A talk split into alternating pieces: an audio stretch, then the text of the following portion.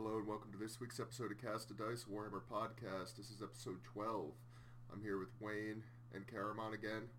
Uh, we lost Dennis this week. He's currently engaged in some D&D debauchery, so uh, we miss him much, but I wish him luck in his endeavors. He should be back with us on the next show.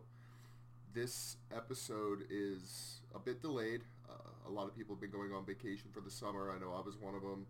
Uh, there's been a lot of scheduling snafus between work and vacations and whatnot, but I'm glad to be back with everybody on here to talk about some Warhammer. I mean, while we've been away, not a whole lot's happened in the world of Warhammer or 40k. I know the new General's Handbook came out recently for Age of Sigmar.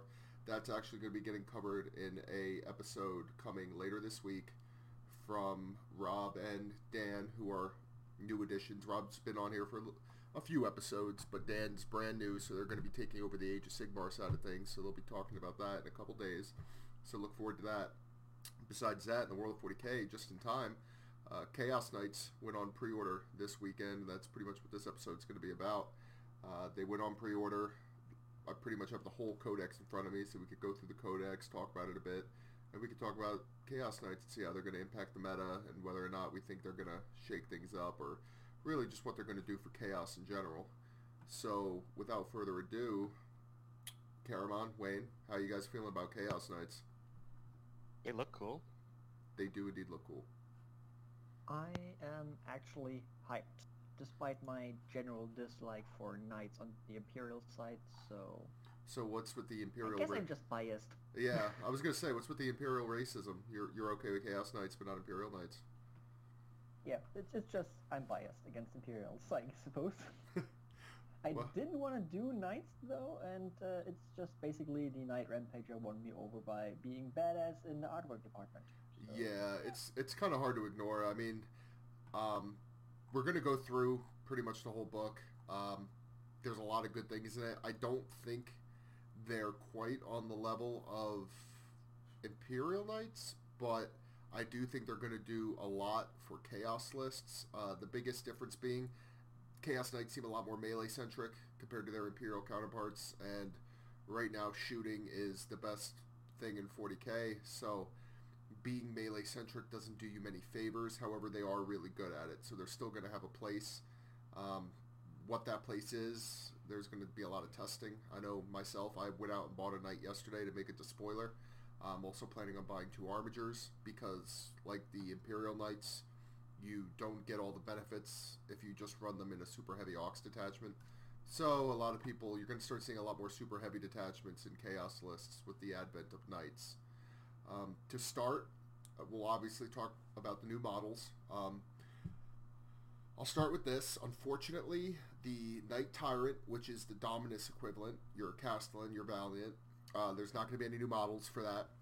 Um, that is going to be using the normal Imperial model, and it's the same exact loadout. It's called a Knight Tyrant, but you can only equip it as a Castellan or you can equip it as a Valiant. So there's no mixing and matching weapons on the Knight Tyrant like you could do with the Questoris equivalent. Um, so if you want your Castellan, if you want your Valiant, they fit into a Chaos list now. Um, they're much the same. Uh, they're, they're roughly the same points as the, if not the exact same points as the Imperial counterpart. It looks like. So there's literally no difference there. It's just one War Scroll, and you choose which loadout you want. So there's that. Um, besides that, the other non-new knight would be the Knight Despoiler. Now this is your Questoris equivalent. So your Gallant, your Errant, your Paladin, your Crusader, all those builds, that can go on the Despoiler. The interesting thing about the Despoiler is, unlike the Imperial version, you could double up on weapons. This was in the Chaos Index, and it retained through the Codex. I know a lot of people were worried about that, so I'm glad to see that they kept that little nuance. It helps separate Chaos from Imperials. So you can have your double battle cannons, your double Avenger Gatling cannons, all that jazz. Um, it's looking pretty good. Uh, the Despoiler can also take two melee weapons and still gets the two plus weapon skill and plus one attack like its Gallant counterpart, uh, which is interesting when we talk about the Rampager, uh, which is another melee-centric knight, but it's one of the new ones. But we'll get there in a little bit. Um, so that's the Questoris equivalent. And then we've got the War Dogs, which are the Armigers for Chaos. Again, no new model for the Armigers, unfortunately. Uh, uses the Imperial kit, and just like the Valiant, it's one War Scroll, but you can equip it either as your Helverins with the two autocannons or as your Warglaive with the, the Melta and Chainsword. So, the interesting thing about that is you can take them in groups of up to three, but you can mix and match. So you don't have to have a full unit of Warglaives, you don't have to have a full unit of Helverins. You can have one Chainsword, one Melta, and one double autocannon. So that makes it a little bit different, but still, it's they are locked to those loadouts. Um, I don't really like that they didn't get models. I understand why it might have been. Um, I would have liked to have had at least a upgrade sprue released to make them look like the new knights, the other new kits that are coming out. Um, fortunately, they're going to stick out without some converting. I don't know. How do you guys feel about that? I hate it. I I really think it, either the new kit needs to have enough bits and pieces to add to the other one, which looking at the sprue, it doesn't look like it has, but it might, or something. But having it just look like a regular knight, and then you have, you know, your badass looking chaos knight that has like the skulls and the spikes and everything. I I don't think it's gonna be a good idea. I think they they missed out on that.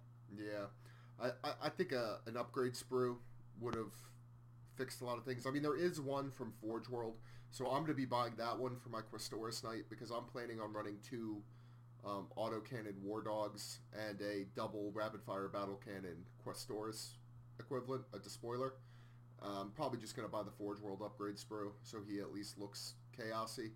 Um, there's not much I really feel like doing for the Helverins, but they're a little smaller, and I play Iron Warriors, so they're not really that mutated to begin with. So uh, I should be able to pass it off with a decent paid job. It, it's just a shame though that there's no, especially for that the Armigers. I think a, an upgrade sprue would have been nice, considering there's not a Forge World equivalent like there is for the Questoris. I think the biggest one that's going to stick out is the Valiant and the Castellan because they're they're pretty big, cumbersome models. So you're going to have to do a lot of converting to to make them look good. I don't know, Caramon, how do you feel about it? You play Thousand Sons, so you're not really that mutated either, really. Yeah, it's mostly going to be paint job for the Armigers, I'm afraid, in my case. I Yeah. really wish there was a... At least make it somewhat in line with the Rampager and the the the, the, uh, the Desecrator. Yeah. Um, and also uh, somewhat complained about the you retaining the Imperial leg form because I really think the Chaos one looks better yeah. for the the Forge World upgrade kit. So it's it's uh, Yeah. it's, it's bad, just bad. Yeah. Now, going on that, um, the big thing that's coming out along with this book is the two new Knight kits, which are the Knight Rampager and the Knight Desecrator. So we could talk about them a little bit now. Um, there's not a whole lot to the Rampager besides the fact that it's a gallant. It's a chainsword, fist, knight. It's got the cool chaos look. Um, the only real difference between it is, and there's a bit of uh, miscommunication on this. I believe there's some confusion on its exact point cost. But right now, I'm I'm operating under the assumption that it's 305 base plus the weapons. So that puts it at 372 points with a heavy stubber. Um, for a, a for the gallant at um yeah, a gallant version of that is at 372 points. The Rampager is 385, 87 points. I think the Rampager could take a heavy stubber, yeah. So it's 87, 387, but it can't take carapace weapons. So now, essentially, for the Rampager, you're getting the same exact stats and the same exact loadout as a Knight Despoiler. You're paying 15 points more, but that 15 points more gets you exploding sixes. Um, a lot of people were saying that the Knight Despoiler was going to be 305 with both weapons, and in the Codex, it actually says um, Knight Knight Despoiler with Chainsword and Fist, 305 points. However, it's in the section that says War Gear not included. Now, why they would put the War Gear in the name and say that has caused a lot of confusion because some people think that it's that the war gear is included in the name, so that means that's all the base cost, the 305, and then you're only paying for a carapace weapon and the heavy stubber. But then other people think uh, no, so there's that might need to be fact. Um, I'm operating under the assumption that you're paying for everything because then that just puts the difference at 15 points, and then it's just a matter of do you feel 15 points is worth exploding sixes. The sixes on the Rampager don't explode on the stomps. That's the big thing that needs to be kept in mind. It only works on the chainsword and the fist. So, uh, I mean, stomps are still really good, and they're still probably what's going to be used most. So, will those exploding sixes really be worth it? I don't know. Um, I think 15 points for it is a lot better than 80 points that it was if the knight despoiler is only 305 points. So hopefully that gets figured out soon. But all in all, the Rampager's new kit. It's it's got a sweet little new rule uh, to separate it a little bit from the despoiler. It looks awesome. Um, it, I mean, it does have a good melee loadout, so it, it's really good at one job. It can't take a carapace weapon, but if you're going to keep it cheap like that, you don't really need one. You're just going to run them into into the enemy anyway. So I don't know. Uh, wh- Caramon, I know you were saying you wanted a rampager. That's what got you in into knights.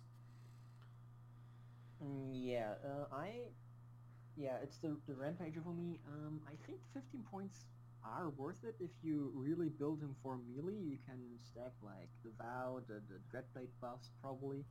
Uh, that there should be something for melee in there for them.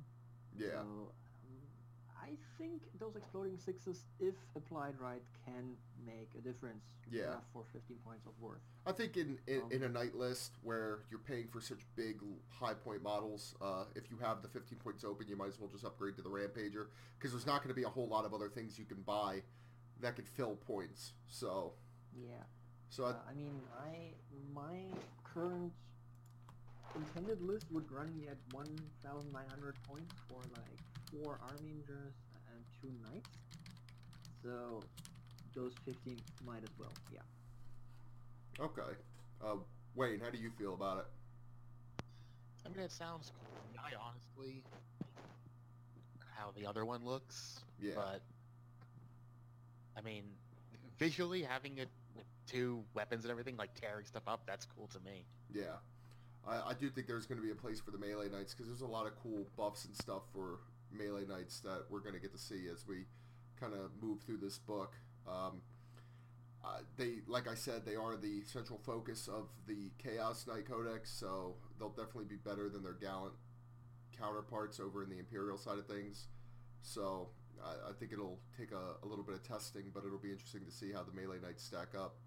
Um, the other new kit is actually the Knight Desecrator. Now, Wayne, this is the one that you said you were interested in. So, what made you interested in the Desecrator?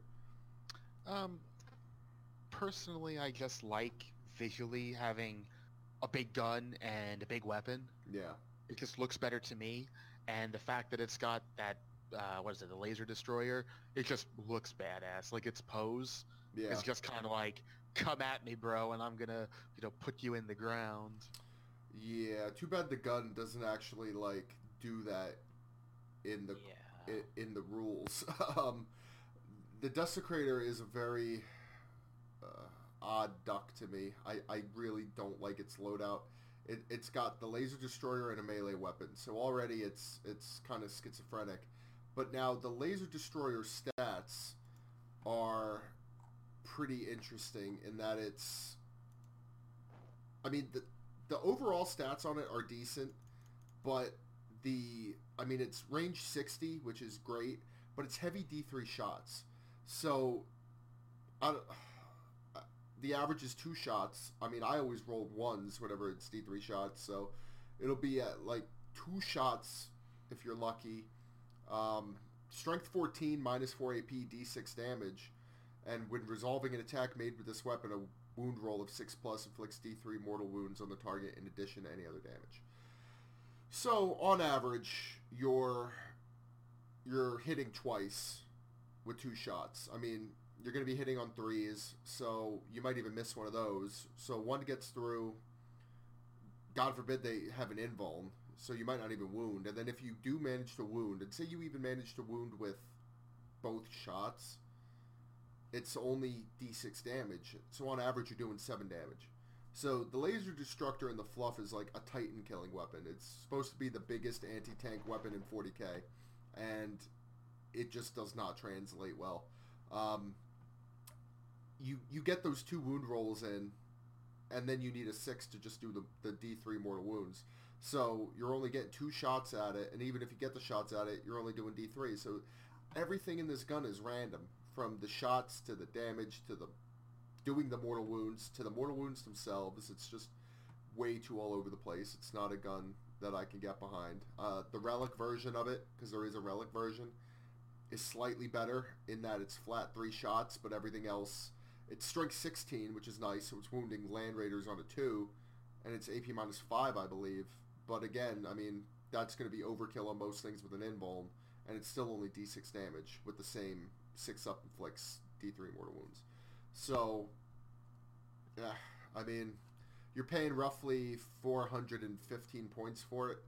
Um, it does buff armigers, it, the war dogs. It does the same thing the preceptor does. It lets them reroll ones in the shoot phase. So, or just reroll ones. Actually, I don't think it matters which phase it is. But, uh, I mean, as a buff bot, I guess it's okay. I guess it depends on how much mileage you get out of your armigers and how heavy you go on armigers. Um, but if it's just him and two ar- two warglaives or helverins or whatever war dogs, um, I, I just can't see him being good. I mean, I'd rather just take a, a despoiler and two helverins and call it a day. But I don't know. I'm disappointed in that gun. That's, Is it only that one that buffs them? The Rampager doesn't? no, the Rampager does not. He he's just a melee beat stick. Gotcha. I mean, that brings up an interesting point that they they have too many random stats on weapons, like random shots, random damage. It it doesn't make sense. Something like this should have been D3 plus 3, something to at least give you average above average shots. So if you roll really great, it's oh wow, I rolled really great. Even Yeah, D3 shots is fine, you know? yeah, But if it's like it being D6, it really, really sucks when it's like, oh, I rolled one shot. Oh, I wounded. I rolled a one for damage. It's like oh, you should, you just wasted your shot. yeah. Um, if if I was gonna make that gun into 40k, I would make it flat three shots base and six damage flat base, because the kind of gun it is, and because it's only three shots, you're maybe only getting one through, but it's supposed to be a Titan killing weapon, so it should do six damage. I mean, the melee weapons on these knights are doing flat six damage, so I feel like the laser destroyer should be doing flat three damage, or flat six damage. Um, it, it, it only makes sense to me. Uh, there's plenty of guns that do a lot more ridiculous damage, so uh, I just don't see the because there is a very good possibility that you will shoot you will shoot an intercessor with this gun and you might not even kill it. Like if you if you get two shots through we'll, we'll say on average you get those two shots through there is a chance that you will only wound with one of those shots and then you will roll one for the damage so and you could fail to kill an intercessor with the laser destroyer uh, i just i don't think that should ever be a thing i think a weapon like that should not ever just do one damage it just doesn't make sense to me but you don't pay anything for it. It is zero. It comes with the desecrator, so you're only really paying for the chainsword. So, I mean, at 415, I guess it, it, it's going to take some testing. I don't know. I don't see it being good, but uh, I'd love if somebody proved me wrong. Um, I think the only way to run it is going to be with the relic, because D3 shots just I can't get behind that. So, who, who knows? Um, that's pretty much all the units that are in the codex, though. Um, the, the spoiler, the tyrant, the war dogs, and then the rampager and desecrator. The desecrator's base cost is 385 plus its war gear, so it'll be plus its uh, chain sword or gauntlet. So it's either going to be 415 or 420, depending on which melee weapon you choose. The knight despoiler is based at 285, and it gets the whole gamut of weapons. Um, the Knight Despoiler with the Reaper Chainsword and Thunderstrike Gauntlet is base 305 plus its weapons. So like I said, that puts it at roughly, looks like 372 with a heavy stubber. Uh, the Rampager base 320, and again you have to add the gauntlet and the chainsword. So again, you're looking at 385 for the Rampager, which isn't bad for what it does. Um, the Knight Tyrant, 500 points base, and then you're still paying for the the big guns on it. So your Thunder Coil Harpoon and all that stuff, the uh, Volcano Lance, anything you want to put on it, uh, whichever variation you want to make it, you're still going to be paying for that. Um, the War Dogs are 160 with base, and then they add on their weapons. So the Reaper Chainsword, 30 points. Thunderstrike Gauntlet, 35 points. Avenger Gatling Cannon, 85 points. Cannon Laser Destructor, 0 points. Rapid Fire Battle Cannon, 90 points. Thermal Cannon, 55 points. War Dog Auto Cannon, 5 points. Heavy Stubber, 2 points. Iron Storm Missile Pod, 16 points. Melta Gun, 14 points. Plasma Decimator, 40. Shield Breaker Missiles, 15. Storm Spear Rocket Pod, 45. Thermal Spear, 0. Conflagration Cannon 0, Heavy Flamer 14, Thunder Coil Harpoon 0, Twin Icarus Auto Cannon 20, Twin Melta Gun 0, Twin Siege Breakers 35, Volcano Lance 70. So across the board, the points are the same as the Imperial variant. The only difference is some of the Chaos variants can double up on weapons that the Imperial ones can't. So that's all of the units aside. The next thing I'd like to talk about is the two households. Now, there's only two in the Chaos Codex. It's been confirmed. There is only Iconoclast and the Infernals. The Infernals being the Dark Mech affiliated, the Iconoclast being kind of the parodies of the households. Um, they're both really good, so I don't think we suffer from only having two. Um, it's pretty interesting in that one of them I like a lot, and that's the Infernals one. Essentially, you take you take a roll at the start of I believe your movement phase, and every Infernal in the detachment can roll on this table. It's three choices, so you roll a d3, and depending on what you roll, or you can you take yeah, if you roll, you take a damage, and you get that buff associated with that roll. So there's three different things that you could do. One is plus one toughness. The other one is plus two to your move and plus one to charge and advance rolls. And then the third one is plus one to the strength of one of your ranged weapons as well as plus one damage to that ranged weapon. So if you roll your dice, you get one of those buffs. You could instead choose to take D3 damage and then you get to choose the buff, which is really cool. That brings up a lot of interesting things because all of a sudden now you can make your Avenger Gatling cannon seven strength, three damage. Now it's threatening pretty much every lighter vehicle in the game quite reasonably. Uh, your rapid fire battle cannon becomes strength nine, so now it's wounding knights and everything on threes. Uh, it's very interesting. It also takes away some of the randomness from the rapid fire battle cannon in that it gives you D3 plus 1 damage, so you're guaranteed at least 2 damage on the battle cannon, which is pretty big.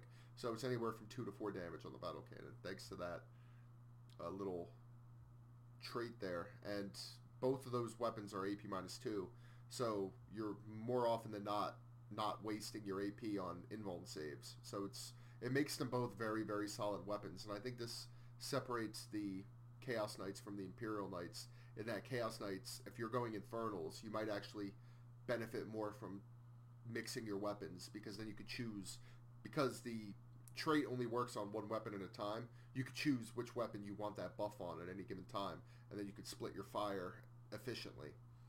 I don't know. I like the Infernal household. I don't know. Do any of you guys see yourselves running the Infernal household, or you thinking the other one? Um, I'd probably do Iconoclast just because it feels better, although I am kind of salty that they didn't give legitimate houses. Yeah. Uh, I was really, really hoping they had something for, like, to legitimately do House Divine, because I would have done that, the Slaaneshi, uh, Slaaneshi Knight House. yeah. I mean, I. c- Uh, what was that, Karen? I I was just gonna say I don't really like the mortal wounds on the infernals because you are gonna take most of the fire of the enemy anyway. So adding from yourself, it's just eh, I I can pass up on that. I think. I'm running a hell right, so it doesn't really bother me any. I'll just heal it. Yeah, it's just, eh. I don't like taking wounds if I don't need to, so I would probably prefer a Iconoclast. Yeah. I mean, it's fair. Um, I just see so much benefit in making those Avenger Gatling Cannon strength 7 because, I mean, we'll get to it in a little bit, but there's a relic out there that lets you ignore negative modifiers. So all of a sudden, you're just tearing flyers out of the sky with strength 7 damage 3 shots, uh, with 24 of them. Um, and there's plenty of hit roll, re-rolls, and buffs in this codex, so it's just absurd the amount of damage you can do with these weapons once you get them just plus one strength to them puts them in a whole different bracket of effectiveness so it, it really makes them efficient weapons so it'll be interesting. Um, i can see why people might not want to take too much damage but it just seems like the offensive potential is there and if you have a list filled with enough threats it might actually be in your benefit um, i know me personally like i said i run iron warriors uh, my list actually has as of right now because I just made up a new list. It's got the Knight Despoiler with two battle cannons and two autocannon war dogs. But then the rest of my list is Iron Warriors, and I've got two Lord Discordants, uh, two Mauler Fiends, um, a bunch of cultists, two units of Chaos Marines, and various other things. But I've got a lot of threats, so they're they're definitely going to have some questions. I, I'm asking a lot of questions. and They're going to have to answer all of them, so it'll be interesting to see. But I know you both mentioned the Iconoclast household. Um, this one is also really good. Uh, definitely good for melee knights. Uh, if a model with this ambition made a charge move, was charged, or performed a heroic intervention, add one to the model's attacks characteristic until the end of the turn, and the armor penetration characteristic of the melee weapon the model is equipped with is improved by one until the end of the turn. For example, AP 0 becomes AP minus 1. In addition, when an enemy unit fails morale test while within 12 inches of any models with this ambition, one additional model flees that unit. So, already, I mean, really good for melee. You get one automatic extra attack, which is great. Um, the leadership thing, making models flee, is okay if it comes up, but that would just be a cherry on top. Um, the big thing here is the armor penetration, in my opinion, because all of a sudden now your AP on your stomps is minus three, which is pretty big. I mean, any three plus saves, unless they have an invuln, is becoming a six up save. Uh, you got one extra attack, so that's three more stomps. Um, you put this on a melee knight, you're easily getting up to like six, seven. You're getting up to seven attacks easy um, between this and the warlord trait. So that's 21 stomps on a, a warlord rampager. Unfortunately, sixes don't explode on stomps, or else that would be just absolutely nuts.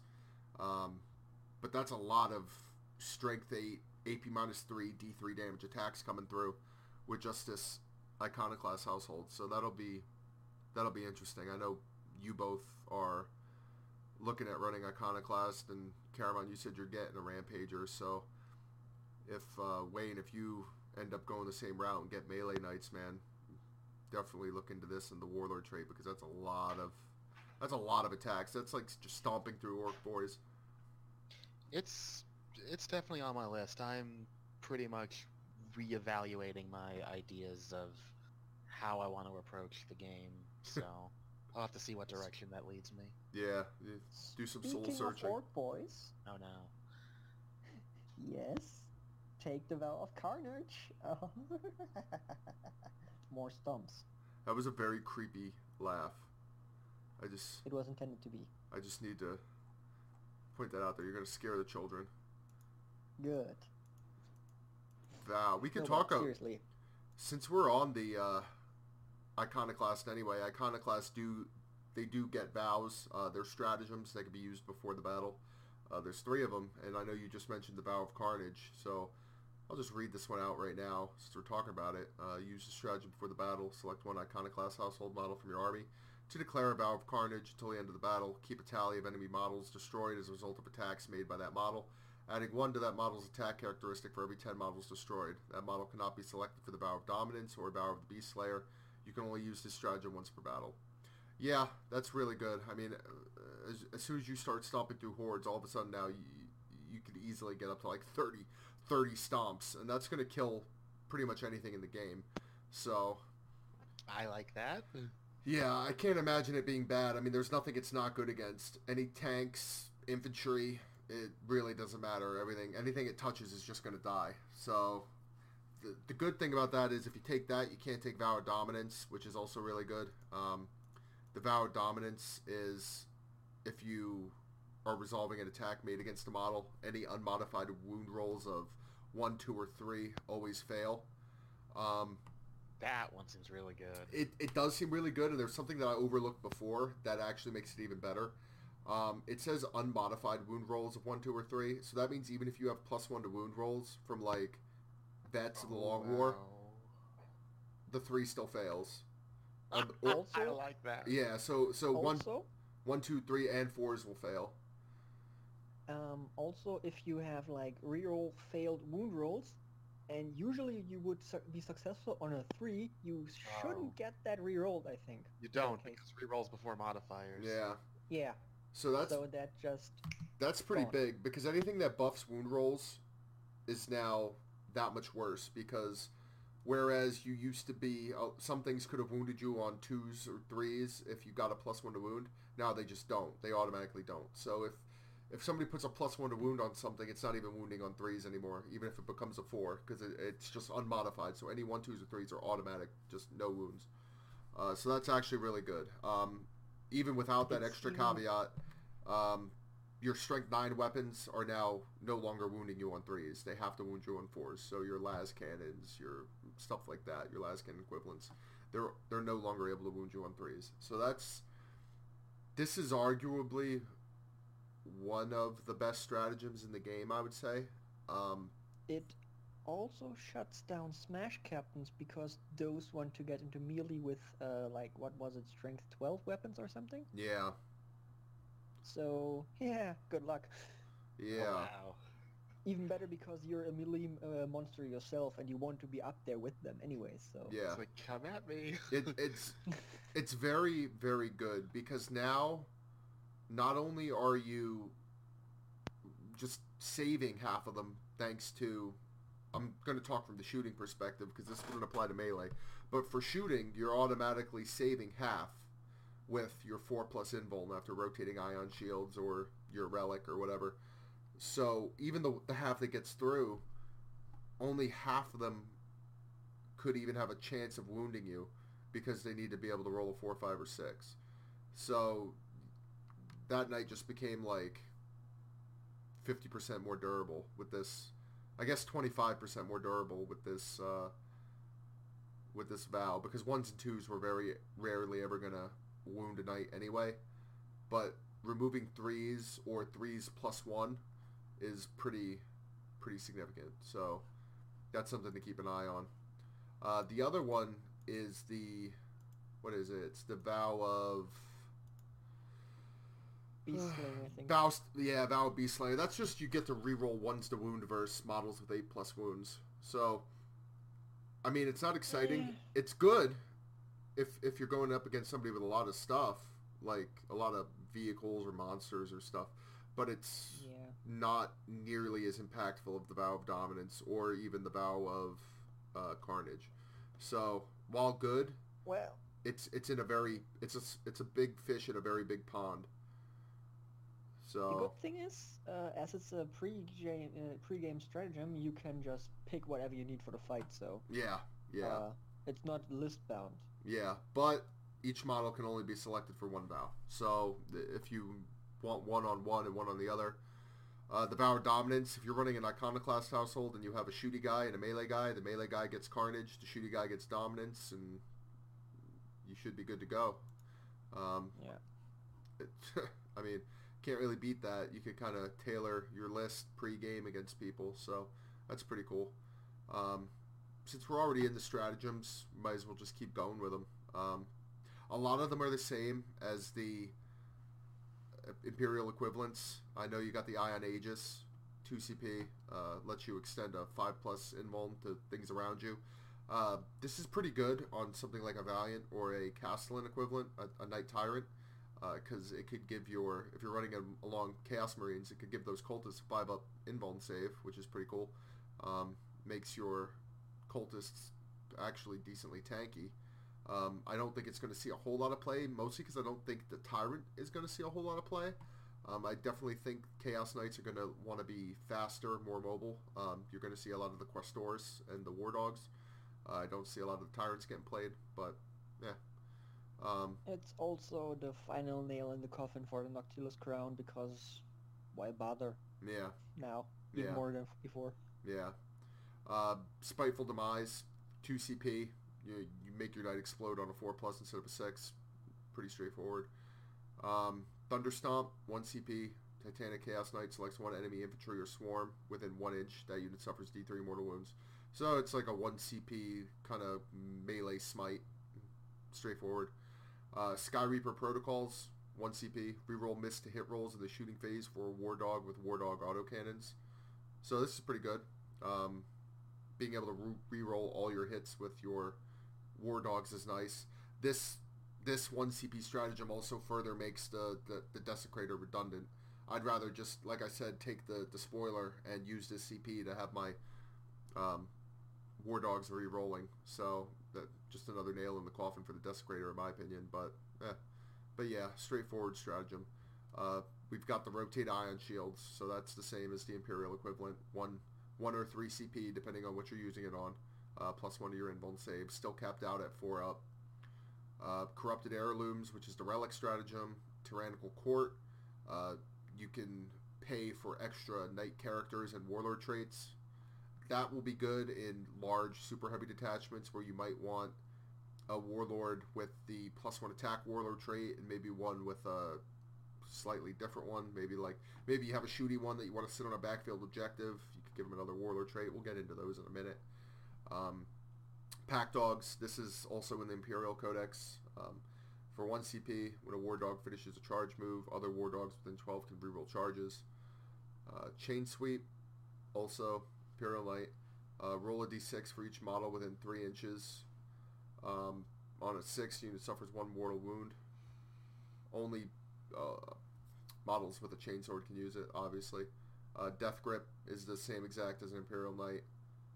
Um, with Death Grip, I'm trying to remember exactly what it does. I'm pretty sure you roll off on leadership, and if the opponent fails, they take D3 mortal wounds. That's what I think it is. I know it's the same as the Imperial one, so I'm just going to go with that. Uh, demonic Guidance System. Uh, this is another Imperial Knight one that's got ported over. 3 CP, you may target a character with a shield breaker missile even if they are not the closest target.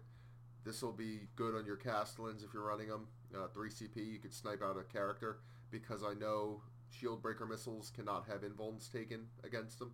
So if you hit, that character is likely dead. So it's really good for nuking a, a lower health character off the board turn 1.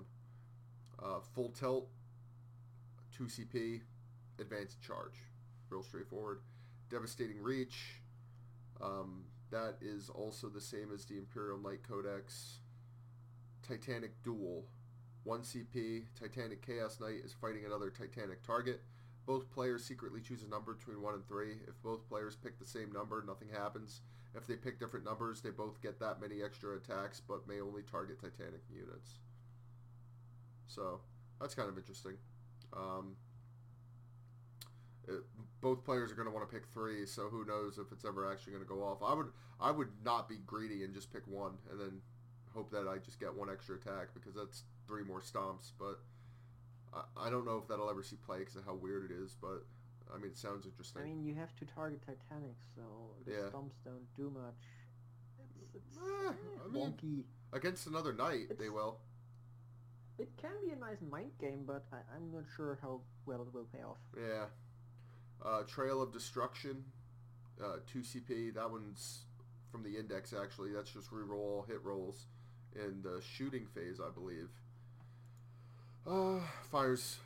Yeah, when he fires Overwatch, he's chosen to shoot or fight Okay, so it's actually a little bit better than it was. It got buffed because now it can be used in the fight phase and Overwatch. So you're just re re-rolling the hit rolls.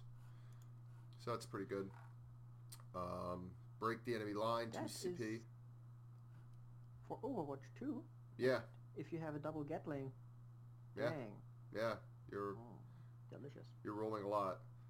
Uh, break the enemy line, 2 CP. In the fight phase, pick one enemy unit within one inch of an iconoclast model that made a charge this turn. That knight may re-roll all hit rolls.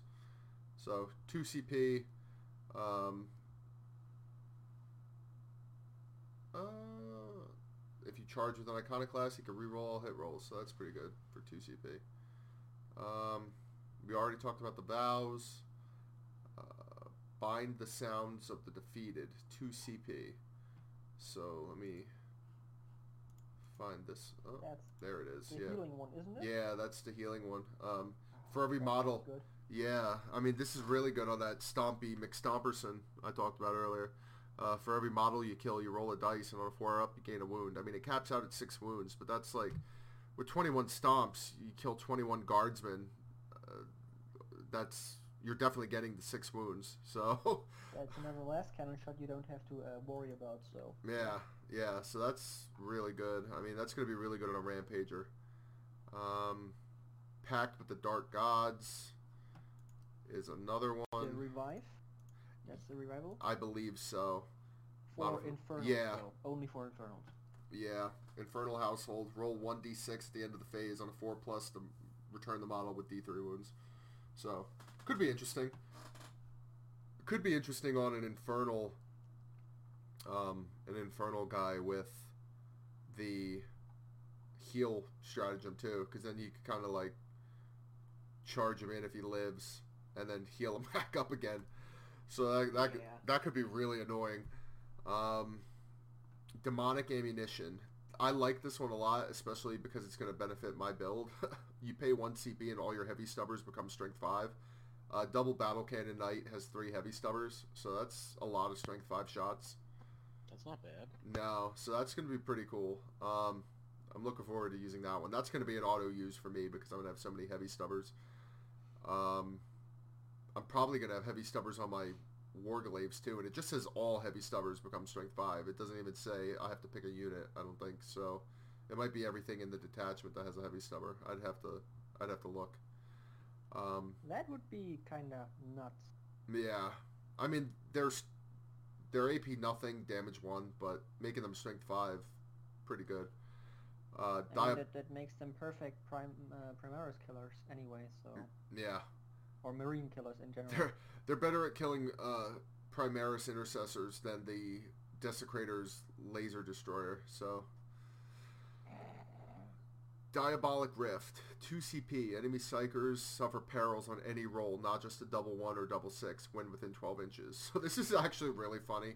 If you manage to get a knight into the lines of like a Grey Knight player or a Thousand Suns player, they are going to have a hell of a time trying to cast spells because it's literally any roll just makes them perils, whether it's whether it passes, whether it fails, whether it's doubles, whether it's not. Just any roll is a perils. So, uh, you, you, That is gonna fuck Eldar really, really hard. yeah, it's gonna fuck Eldar. It's gonna fuck uh, Grey Knights. It's gonna fuck Thousand Thousand Suns. Suns. Um, what? Probably uh, the the Imperial Guard that r- very much love their Primaris Psykers. Yeah, but they don't use enough of them to, to really like. eh, I mean, uh, Eldar Thousand Suns and Grey Knights are definitely the big, the biggies. Um. So that is the stratagems. We went over all of those. The artifacts. Now we don't have as many artifacts as Imperials do, but that's because we don't have households like they do. So we don't have all the household specific ones. Um, so we'll just go right down the list here. The Tyrant Banner. Uh, Chaos units add one to their leadership at the start of your turn. On a roll of a 5 plus, you gain 1 CP. So, this is good if you, like again, if you have a lot of cultists around you. Um, it does help you CP farm, which is good for knights. And the other thing is it adds leadership to your knight itself, which is important if you're a Dreadblade, which we'll get to in a little bit. But yeah, it's an okay artifact. Um, the Teeth That Hunger replaces the Chainsword. It becomes Strength plus 8. So you're looking at a Strength 16 Chainsword now, AP minus 4, damage 6, uh, plus 1 attack, and at the end of the battle round where you don't kill any models, this model suffers 1 mortal wound. So as long as you keep killing, you don't take damage, but if you have an idle round, you do take a wound. Um, it, it does give you yet another attack, so if you take it on a Rampager, that's yet another attack. Um, I think it has to be with the Chainsword, though. Um, it's going to be wounding everything up to t- toughness 8 on 2s, which is good. Uh, flat 6 damage, AP minus 4. It's a pretty good weapon. I mean, once you get into to range, it's it's definitely going to carve stuff up. And it's not going to be hard for the Rampager to get into melee first turn with all the, the movement buffs you have. Um, I know they're between the Infernal, Demon Surge, Run and charge. the, the yeah the run and charge and the warlord trait that gives you uh, plus one to your charge and advance rolls and uh, always fight first. I mean it'll be pretty good. Um, That sword is gonna be a very decent night killer. yeah. I like it. The next one is the Rune of Noctigra, Dreadblade only. It's a five plus plus for ranged and melee, uh, and the model gains an additional pact. So uh, uh, that'll be good for um, Dreadblades too, because Oh. normally knights their invuln doesn't extend to melee. This one extends it to melee, so that's pretty good. Um, the Putrid Carapace of Nurgle. This one's pretty interesting. If you have a Nurgle Knight, each time this model makes a successful save in melee, on a 4 plus, the unit that inflicted the wound suffers one mortal wound. Now, this is really the only way that you're kind of marking, I guess, your knights, because they don't actually take marks. Um, like, it doesn't say, hey, uh, Nurgle Knights only on this. It Any knight could take it, but I guess as far as your head canon goes, if your knight's Nurgle, you can take it. Uh, bound Yaradian Psychogeist. When shooting an unmodified roll of a 6, the AP of the attack is improved by 1. So it's like bootleg shuriken cannons. Um, so pretty good if you have a shooty knight. Uh, really good on Avenger Gatling cannons, I guess. But I think there's better uh, artifacts out there for them. But still a I decent mean, if pick. you have a lot of three plus saves uh, on the enemy side, like you're fighting Marines, uh, Yeah. I think that's that's decent. I mean, you, just wiping I- squads. I mean, the Avenger Gatling Cannon's already AP minus two, so they're only saving on fives. I don't know if it really, if pushing that to sixes really helps enough for me to want to give up the other relics, but I mean, you're you're halving the, uh, the surviving members with that, so yeah. Um, Traitor's Mark, enemies within 12 inches are minus one leadership, minus two leadership when they are within six. Uh, I'm not a fan of leadership stuff because there's so many ways to mitigate leadership in this game, which which I think is it bad, does, but it does stack with the iconoclast uh, household trait, so yeah. slight, Yeah. slight morale bomb. Now this one I think is going to be good for your melee knights. Uh, the Quicksilver Throne of Slaanesh, plus one to advance or charge rolls, always fights first. Uh, obviously really good. Uh, your your with coupled with advance and charge and coupled with demon surge, uh, you're looking at plus three to advance and charge rolls, plus two movement, and you're always fighting first. So that's a really really fast knight. That's pretty much Mm, that's what's going to make first turn charges possible. yeah, uh, it's it's slightly redundant because you want to get the charge anyway, but uh, it's nice to have the Uh, first fight well, first. Yeah, yeah. once you get stuck in, I mean, and you never know. You Well, I could mean, you're you could charge somebody with the same ability, and they offset each other, fair. and then at least you Yeah. you still get to fight first. Um, Gauntlet of Ascension. This is your Thunderstrike Gauntlet relic. Uh, strength times two, AP minus four, damage six. Each time a character is slain by this weapon, the bearer gains plus one attack and plus one strength. So this is pretty cool. Um, the big thing about this though is there's no minus one to hit on it. Um, the normal gauntlet has a minus one to hit modifier, so pretty good. No no modifier, plus one attack, plus one strength, all good. Um, other relics would be The Pyro Throne of Tzeentch. yeah the Pyrothrone of Tzeentch, which makes your makes your knight a psyker. All he knows is smite, but I mean, pretty good. Um, it all I love it. I just if he perils and then dies, he automatically explodes. so there's that. Um, the Diamonas. Uh, this is the relic laser destructor. So there's the only difference is it's heavy three, flat three shots, strength 16. No other difference there. Um, the Veil of Medrengard was talked about on the Warhammer community site. That's your four plus invuln save relic. Um, Blasphemous Engine is for the Infernal Household. This doubles your wounds as far as determining your stats. So on your stat table, doubles your wounds. So to determine if you're bracketed or not. Uh, these last two are actually my favorites. Um, Helm of Warp Sight is likely the one I'm going to be using, and this one just removes negative modifiers, so you ignore all hit roll modifiers. Um, so this is going to be really great with a shooty knight who needs to take flyers out of the sky. Uh, your minus four to hit Alaitoc flyers all of a sudden are just getting torn out of the sky by twin Avenger Gatling cannons. I uh, can't wait to see that. It's going to make me very happy inside. So.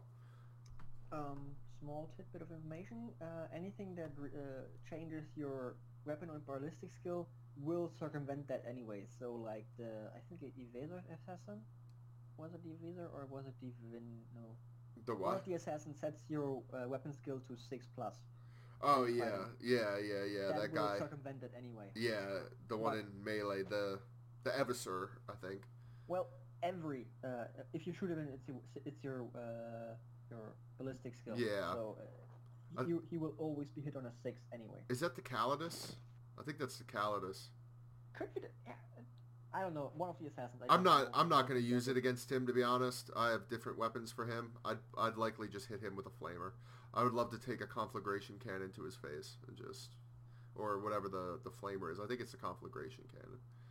Um, so that's how I'll deal with him. But as far as flyers go, yeah, super yeah, cool. Yeah. Um, Great. This this one is my other favorite for melee knights, and I think this is really really freaking strong against things like say Guilliman if you happen to get a charge off on him. Uh, once per battle at the start of a fight phase, a model with this relic can activate it. When it does, until the end of that phase, invuln saves cannot be made against attacks made with melee weapons by that model, and invulnerable saves cannot be made for for this model. So for knight. Yeah. So you you charge in with Guilliman and hit him with a couple chain swords in the face. He's gonna die. So that's pretty cool. I'm I'm a big fan of that relic. Anything that strips invulns is is good in my book because I think invulns are stupid, and I don't think they have a place in the game. But that's a that's a debate for another time. So those are all the relics. The warlord traits are slightly underwhelming in my opinion. Um, the best one I think is just Knight Diabolus, which is plus one attack. So you're going to be putting that on your melee attack, your melee knights.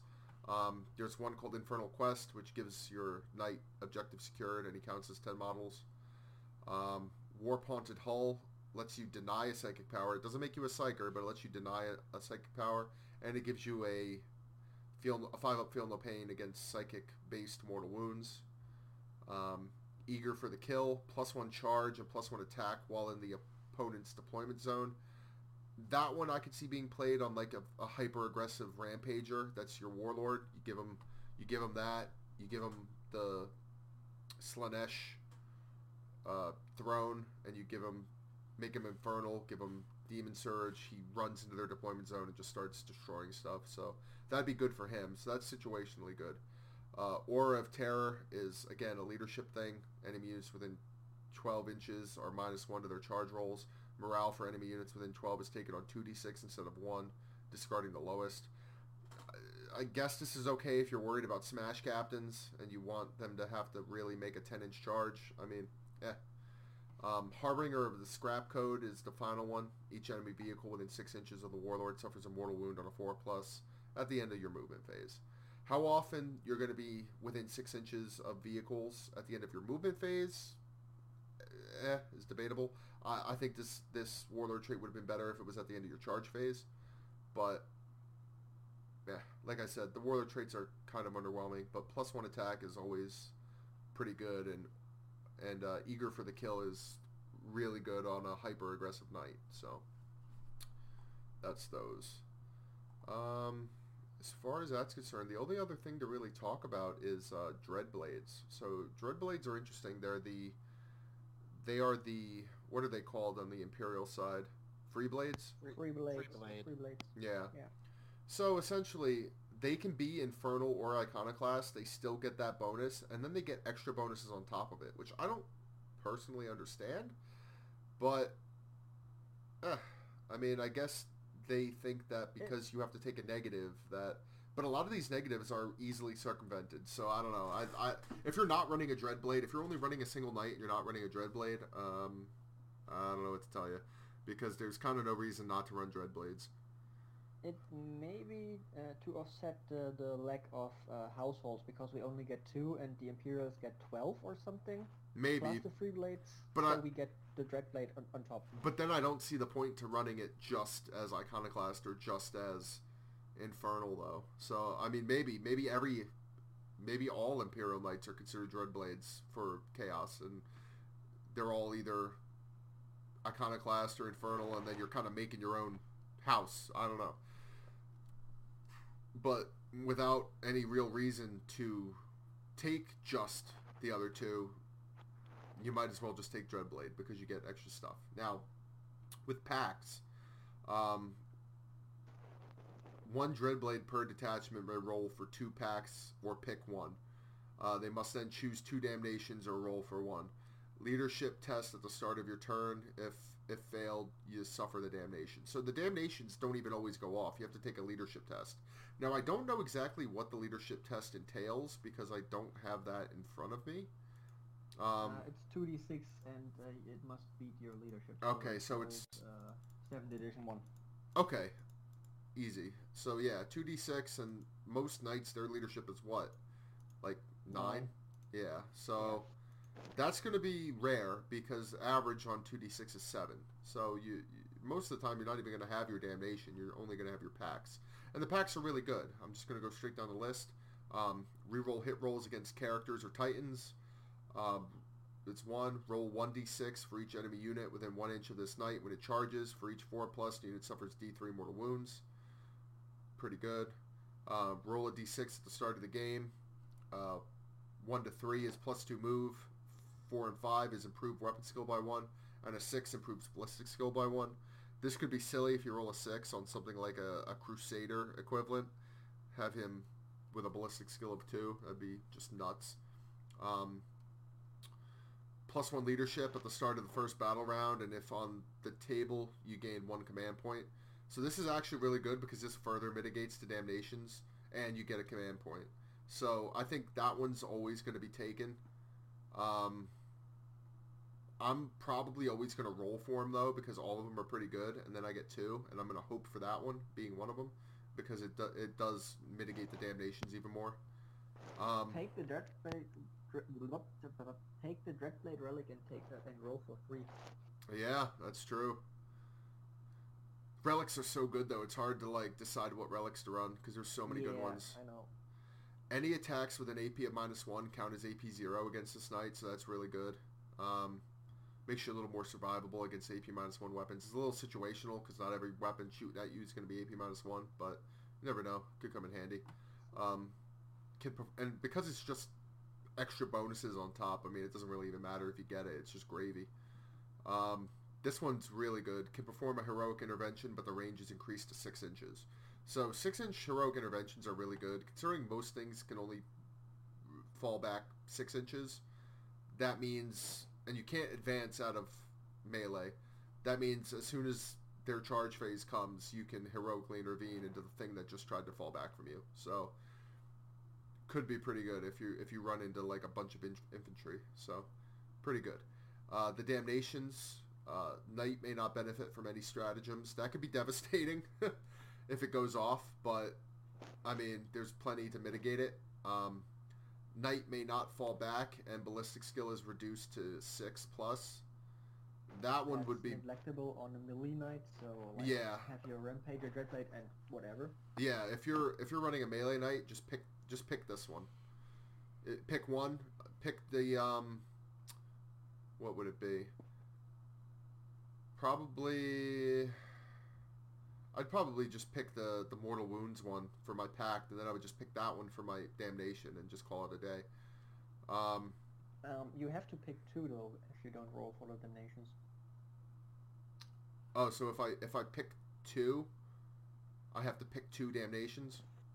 It's it's either roll twice or uh, pick one for the the buffs, and it's uh, pick two or roll once for the the debuffs. Okay, so yeah, that that's still easy. You take that one as one of your damnations, and but the knight must shoot or charge the nearest enemy unit. I mean, you're going to be charging what's closest to you anyway most of the time. So that one, yeah. yeah, And you can still move, so it's the closest anyway. So Yeah. yeah. So you just choose those two, and it's negligible. Um, super easy. Um, yeah, roll a d6 at the end of any phase. The knight loses a wound. On a 4 plus, it loses an additional wound. Even that one's not that bad. I mean, if you take a couple wounds, you have a 50-50 chance of just taking one more. I mean, in the overall scheme of things, what's one more wound? That's probably the one that I would probably choose. Um, I'd What probably should be the one that kills you? Yeah. That's usually how it goes. Um, yeah, on my knight. On my knight because it's shooty, I would probably choose that one, and I would choose always fights last, even if it charged, because I'm never, very rarely going to be charging, so that'll be that'll be good. And then yeah, knight always fights last, even if charged, and knight must shoot or charge nearest enemy unit, and then minus one from advance, charge, and to hit rolls. That one's really bad, so I don't see anybody ever taking that one. so Not voluntarily yeah, so that one that one could actually hurt you a lot. So hopefully that one never goes off on anybody. Uh, there's always a chance you could get it though, um, based off of if you decide to roll or not. So, um, yeah, that's everything. That's the Dreadblade. So the Knight Codex isn't that long. Obviously, it's not big. It doesn't have near as much as the Imperial Knight Codex even, and even that's a smaller codex. So. I mean, everything in it looks good. It's definitely more melee centric. Um, there's a lot of buffs to what your knights can do, but they definitely have to get in closer, and they're not nearly as survivable as the Imperial Knights because the big thing here is your artifact isn't. There's so many good artifacts that it's hard to take the four plus invuln relic because you want to take so many other relics. Whereas with the Imperial version, it was a warlord trait. It was much easier to make that decision. So it's going to be interesting because more often than not, Chaos Knights are going to be rocking on a five plus invuln, uh, unlike their um, Imperial counterparts. So that's the interesting thing. The other thing that is pretty noticeable is the lack of a stratagem for fighting at full bracket if damaged. Um, there is a relic that lets you fight as if your wounds were doubled, but once you get down to like single digit wounds, that's not going to do a whole lot. So I don't really I don't really know how exactly they're going to go, but I do like what I'm seeing. Um, I do think the damage potential is higher, but I do think they're definitely going to be easier to kill. So there is a trade-off there. I think it, it's interesting. Uh, I don't know. What do you guys think? Um, I want to add something Yeah. because um, correct me if I'm wrong, but summoning demons is for chaos characters. right? Yes. So as of right now, knights can summon. Yeah. Yeah, that was like I'm. I figured it out and I was like really, really loud laughing, and my mom was like, "What the fuck is going on, kid?" Yeah. because it's just hilarious. You can just put down like the double Avenger du- dude, just buff his defense as high as you can, drop down like ten plague bearers and just shoot all game. Yeah, not even 10. You could probably easily summon 20. I mean, you get 3d6 Yeah, to summon. Very easy to get 20 Plague Bearers out there. So you're a knight that can generate his own screen. Which, which is Yeah, hilarious. yeah, that's pretty great. I don't know, Wayne, how are you feeling about it? I mean, it, it definitely sounds like they have some tricks. I I agree with you that they don't seem to have as many options as the Imperial ones, but Chaos tends to be used to that. But they do seem pretty strong. Yeah, I, I don't think they're going to upend the meta like Imperial Knights did when they first came out. Um, unfortunately, they received all the same nerfs that Imperial Knights received as far as points cost go and their invuln saves and whatnot. So they're definitely along the same lines. And like I said earlier, uh, being melee centric puts them at a disadvantage in 40k currently. So, I mean, there there's a lot to use and a lot to test here. And I do think, like you said, there's a lot of really good tricks, and I do think we're going to see a lot of these at top end tables at large events. Um, I do think Chaos Knights are going to shake the meta up a little bit, and I think they're going to add a lot to Chaos. But I don't think they're going to have the same impact on the meta as Imperial Knights did, um, mostly because they've already been kind of wrangled in. So, uh, do I think they're going to show up in every Chaos list going forward? Probably. I, I do think they're going to have a place in most competitive Chaos lists. Um, but is it going to be what puts Chaos on top of Imperium or even Ynnari or Eldar Soup uh, at top tables? Mm, I don't know. I think it's kind of like because Chaos is always pretty competitive with the other top end lists. You know when it soups up, I think it's a equally effective tool, but I don't think it's going to make us better per se. I just think it's going to make us more versatile. It's going to give us more list choices, but we're still going to be about the same. We're still going to have bad matchups. We're still going to have uh, kind of the same things going on. So, so that should be pretty good. But yeah, that's pretty much everything out of the Knight Codex. Um, it went on pre-order this weekend, so if you're interested in buying the Knight Codex and the two new Night kits, make sure you go down to Games Workshop or your friendly local game store and put a pre-order in for them. Um, I do definitely think they're worth having. So if you were holding off on buying Knights, I think now is the good time to jump in. Um, I don't know. Any final final thoughts from you two? Um, I think they're gonna be hit or miss depending on the enemy's list. Yeah. Um, and but you can probably mitigate a lot of it because the most versatility they get is out of their stratagems. Mhm. So unless you pick the completely wrong household for it, you should be fine. yeah. Yeah. That's, that's my guess. For Yeah, it. their stratagems are very strong. A lot of their stratagems are actually just kind of tweaked Imperial Knight warlord traits and artifacts that they made into stratagems for Chaos. So, I mean, that's kind of where we get a little bit of their, like what the Imperial Knights get, but it's just unfortunate because where Imperial Knights or like Imperial Knights got certain things for free as warlord traits or artifacts, we're paying for them as stratagems. And then for things that were warlord traits for Imperial Knights, we're using as artifacts, and our artifacts are very, very um, top heavy. So it's there's a lot of good ones in there. So it's really hard to kind of to, to make choices. You're giving up a lot. No matter what artifact you take, you're giving up some significant aspect of the Chaos Knight. So it's interesting. I don't know, Wayne. Final thoughts? I mean, I'm probably realistically, I'm probably not gonna buy one just because it would deal with wife aggro. But I think they are pretty cool, and I really like how the the Rampager looks. I, I think you should just buy one because I mean the worst thing that could happen is a divorce, and I mean in the overall been one of those. yeah in the overall I scheme mean, of she would take half his army, so um, no, he, he would give her the house. Just take the house. I'll buy it for her. I'll be like, hey, honey, you're playing uh, you're playing Chaos Knights now. Yeah, yeah, that, that's what I that's what I do. I mean, my brother just picked up Tyranids, so I get it. Um, much to my per- persistent persuasion. So, Yeah, you didn't leave me alone. oh man, I don't know if you heard him in the background, but he said I didn't leave him alone. He happens to be here. So, my my, my brother, everybody, to, to the the internet out there, he's he's here in the studio as we finish this up. So, likely waiting on me to help him with college stuff. So, that's where I'm go- going after this. So that'll be interesting. Anyway, this has been episode 12 of Cast of Dice and Warhammer podcast. Uh, Chaos Knights, they're looking good. Go out and pre-order them. I know I'm gonna uh, have fun with them. Uh, I'm sure there'll be a good time. Charge them into some Ork Boyz, Stompy Stomp, good times. Again, I'm Joe, along with Wayne and Caravan. Everybody have a good weekend, a good week. We'll see you again on the next episode. Keep gaming. Have a good one.